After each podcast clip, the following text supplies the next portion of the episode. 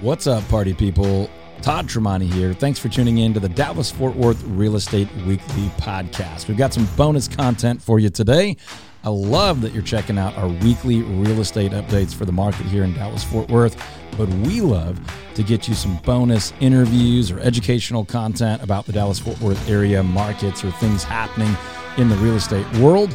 So check out this bonus piece of content. Also, check out all the other stuff we're doing over at toddtramonteteam.com, where you can find videos and podcasts and blogs and home search and property valuation and all sorts of fun stuff over there. toddtramonteteam.com. Check out this bonus content, and we'll be back with more very, very soon. All right. How much land is an acre actually? Well, there's a very literal answer to that, which is 43,560 square feet, which no one uses almost ever to actually visualize or feel out a property. And feel is a very important word. So maybe you're thinking about buying a home on an acre or buying an acre and putting a home on it or five or 10 acres. But acreage and lot square footage is a lot like house square footage. You've probably been in a 2,000 square foot home that felt really small, and you've probably been in a 2,000 square foot home that felt really spacious. It's all relative, but layout and orientation really matters when it comes to size of a home or size of a lot. And that is maybe never more true than with an acre. I have stood on one acre lots that did not feel very big at all. And I've stood on acre lots that, if you didn't know better, you might guess was three or four acres. Here's what matters most How are you intending to use this property? If you're out in rural America and you want one acre to grow a crop on, it almost doesn't matter because it's probably a generally flat acre, whether it's wide and shallow or really long and skinny or round or it almost doesn't matter as much. If you're going to irrigate it with round irrigation, you'd want it to be round. If you're going to live on it, you probably want not so much road frontage and more land to play and use privately in the back. If you're using it for commercial reasons, you might want as much frontage as you can get. So the different use is going to dictate what you might like or not like. If you think about an acre, it's generally speaking, give or take about a football field.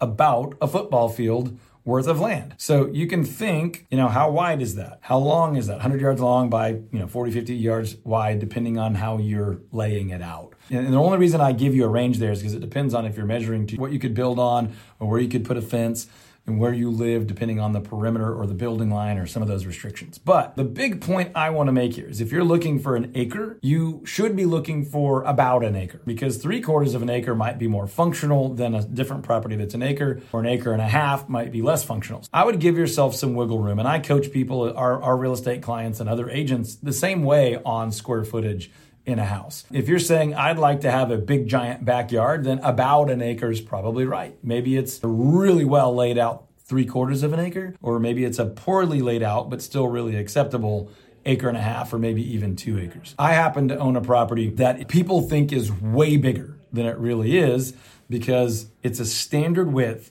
and it's unusually deep. And whatever that does in people's brains, they tend to think it's two or three times as big as it actually is. That's not a bad thing for when you may go to resell a property someday. If people are like, wow, I've only got to buy three acres, but it looked like nine or 10 to me. That's a good thing for value. You might think twice about a property that's an acre and a half, but only feels like an acre. You're still going to get what you get, but it may be harder to sell someday or harder to value or to borrow against because of the value that somebody might put on it. But the other thing that really determines how much value you get out of an acre, if you're going to live on it, is where your house sits on that acre. If you're on a busy road and the house sits really far back, the value is it's far back. It's off the road. It's quieter. It's more private. That front yard, which is the bulk of your lot now, is less valuable to most people and less usable to most people. You're going to want to think about that. Again, if you're out in a rural area, it doesn't quite matter as much as long as you have the right amount of access to your property. But if your house is dead center, then you have two or four, depending on side yards, front and back, four smaller spaces. If your house is in the very front or the very back or on the very side, then you tend to have one really large space.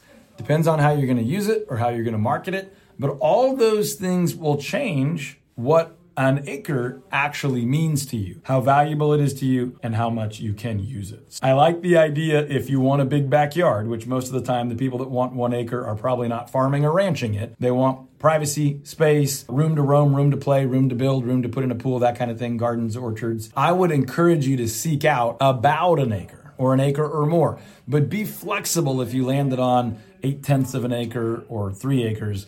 Obviously, price and budget and things like that are going to determine what you're willing to do, but I would not be so rigid that one acre is the right number. You may be looking in a development or a neighborhood that only has one acre lots, and I would be very careful how that lot is laid out, what the dimensions are, where the house might sit, where the driveways or septic tank or sewage or whatever easements might be that where those lay out. Not all acres are the same. They're the same amount of square footage, but they're not the same functionality, utility value. What other questions do you have about an acre or a home on land?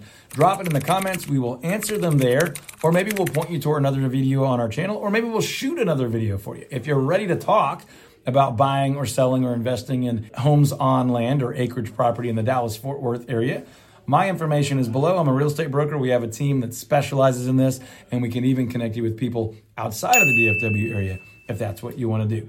Reach out to us, comment below. We'll talk to you soon. Thanks for listening, folks. Hopefully, you're liking the bonus content that we're throwing out on the podcast. If you do, share it, like it, subscribe it, do all the things people do.